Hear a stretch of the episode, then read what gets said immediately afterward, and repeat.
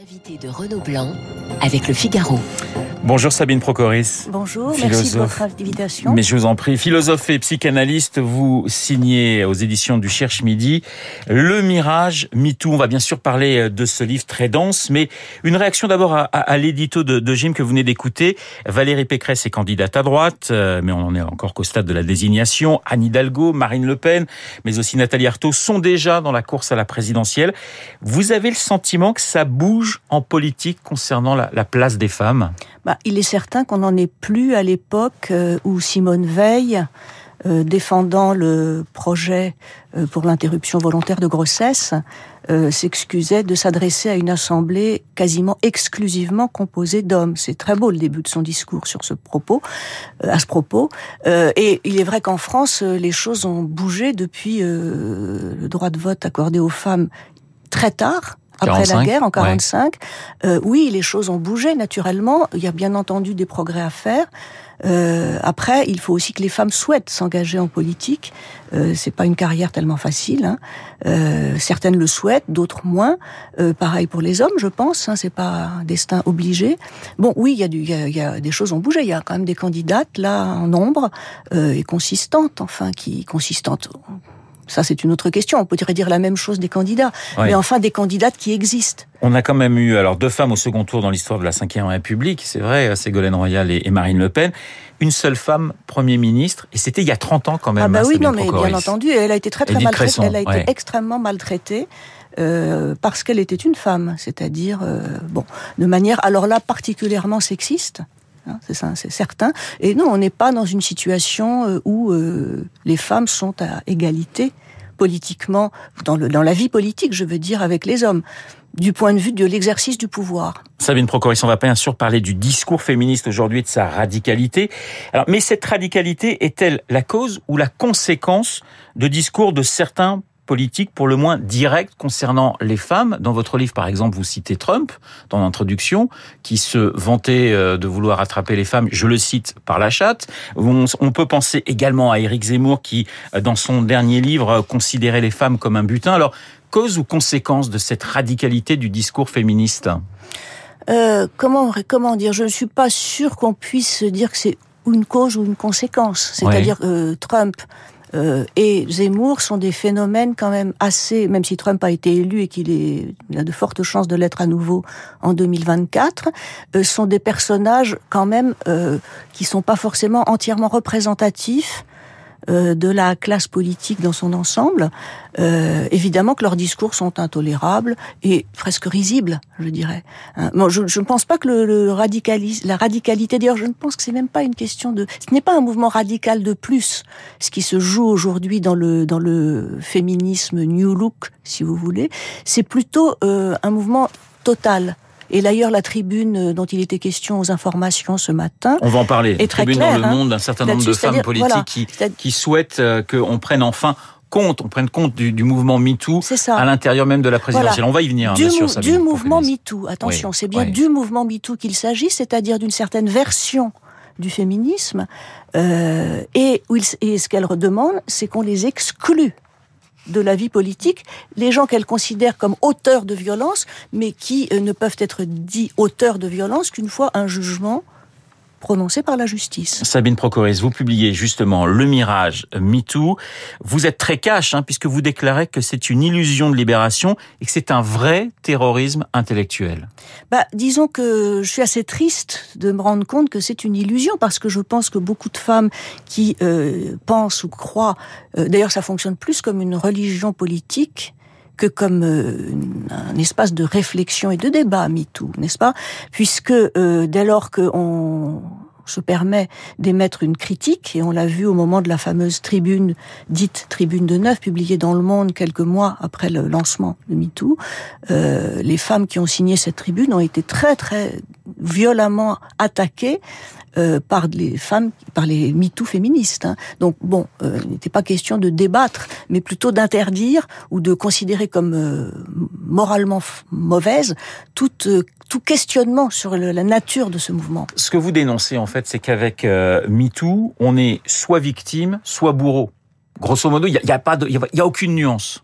Ah bah c'est sûr qu'il peut pas y avoir de nuance puisque ça fonctionne avec des slogans. D'ailleurs, rien que le mot victime, euh, euh, on va revenir sur ces deux mots, victime et bourreau. Victime, déjà, euh, ça veut dire que chaque personne qui se plaint, ou qui accuse même, parce que parfois ces personnes ne se plaignent pas, elles se contentent d'accuser. D'ailleurs, Adèle Haenel, au début, a décidé qu'il n'était pas question qu'elle aille en justice. Après, elle a dû s'y résoudre.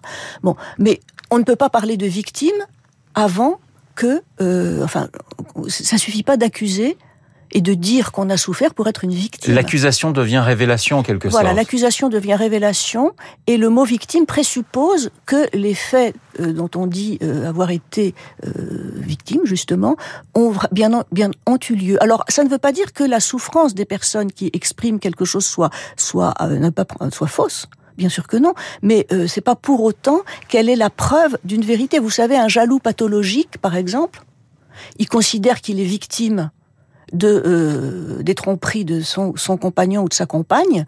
Euh, il souffre énormément, ça c'est certain. Pour autant, euh, ces allégations ne sont pas la preuve de la vérité de ces, de ces, de ne sont pas forcément véridiques. Se pose la question finalement, et c'est ce que vous aussi vous dénoncez dans, dans, dans, ce livre, c'est la remise en cause de la présomption d'innocence. Ah bah pas seulement de la présomption d'innocence, hein, la remise en cause des, la remise en cause des principes fondamentaux de l'État de droit, à savoir bien sûr la présomption d'innocence, la prescription qui est en passe de disparaître euh, sur le plan sur la sur les infractions sexuelles. Marie Dosé l'a très bien dit dans son livre, le droit les droits de la défense, le droit à un procès équitable et le fait d'admettre que le droit ne peut pas tout, en effet.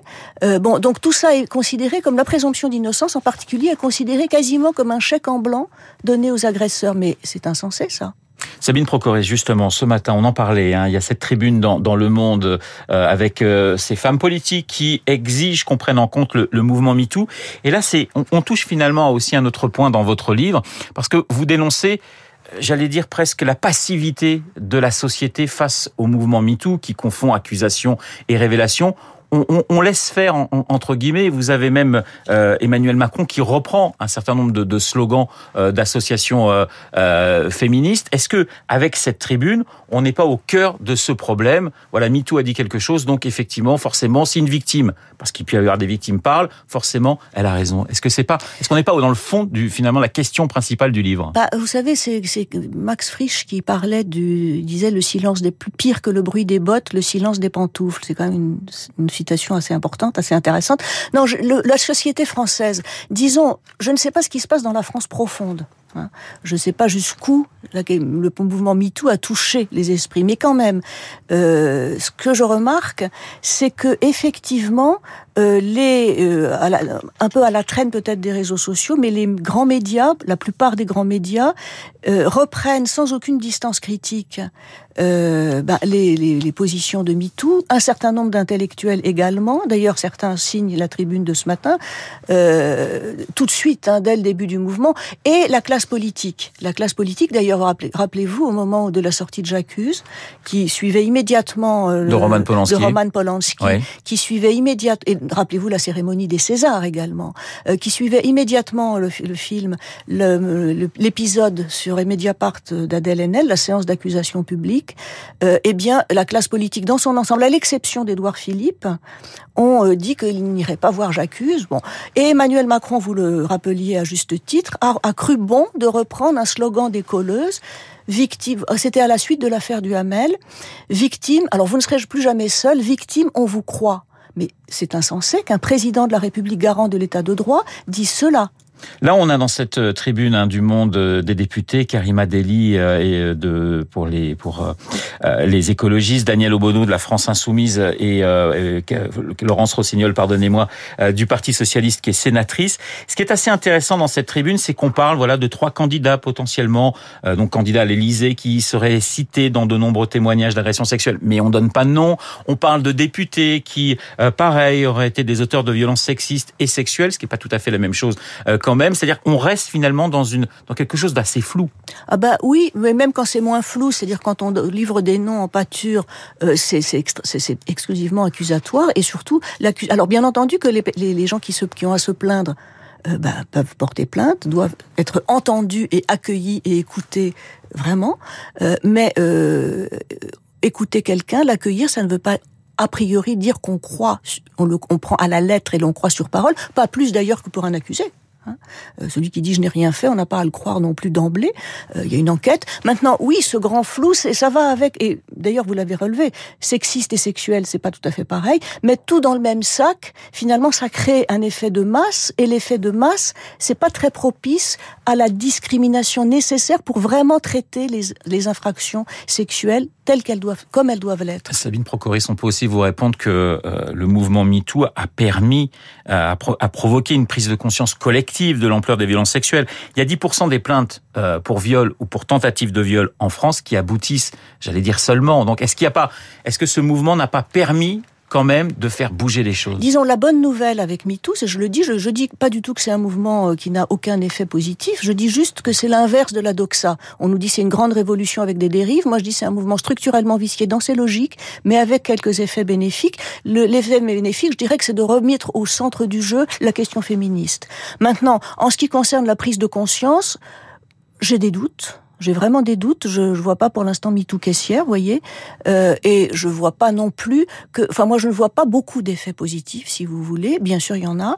Euh, je pense que c'est plus qu'une prise de conscience, c'est un enrégimentement avec l'illusion que les paroles se libèrent, mais en réalité, euh, je ne crois pas que ce soit tout à fait juste. Une dernière question. Est-ce que vous n'avez pas le sentiment, vous parliez de, de, de, de féminisme, est-ce qu'il n'y a pas finalement une, un problème de j'allais dire presque générationnel entre les, les nouvelles féministes et les anciennes féministes. Si je schématise, Catherine Deneuve d'un côté, Adèle Haenel de l'autre. Oui, il y a un problème générationnel, mais pas seulement, parce que vous voyez des personnes beaucoup plus âgées, même nettement plus âgées, qui euh, courent après ce mouvement, pas seulement sur la question féministe, mais sur la question racialiste. Vous avez entendu l'incident avec Laura Adler récemment euh, sur euh, TV5. Gisbert, François ouais. qui, qui, qui, sur, la, sur les blancs, là, mais la même euh, qui signe euh, un, un, des lectures féministes avec Adèle Haenel, Assa Traoré et un, un, certain nombre de femmes qui sont prises dans la mouvance MeToo. Oui, il y a, un effet générationnel, mais qui fait tache d'huile, je dirais, et, et on a légiféré à toute vitesse après l'affaire du Hamel d'une manière tout à fait inconsidérée. On a mis trois ans pour légiférer sur la PMA. Ça questionne. Le, le fait d'être un être humain est indéfiniment plus important que toutes les singularités distinguant les êtres humains. C'est une phrase euh, de Virginia Woolf et finalement ça résume parfaitement votre positionnement aujourd'hui. C'est une phrase de, en fait, de Simone de Beauvoir, mais ça pourrait être une phrase de Virginia Woolf parce qu'elle dit des choses tout à fait similaires, notamment dans Trois Guinées, sans nier du tout la spécificité de l'histoire et de l'expérience propre des femmes dans les sociétés, dans telle ou telle ou telle société. Mais euh, effectivement, si c'est en tant que femme qu'on est maltraité ou discriminé, c'est d'abord en tant qu'être humain qu'on doit demander, exiger, revendiquer et obtenir l'égalité des droits. Merci beaucoup Sabine Procoris d'avoir été ce matin mon invité. Le Mirage MeToo et c'est édité par le Cherche Midi. Très bonne journée à vous. Il est 8h29 dans un instant, l'essentiel de l'actualité avec Charles Bonner. Vous écoutez Radio Classique. Avec la gestion Carmignac, donnez un temps d'avance à votre épargne.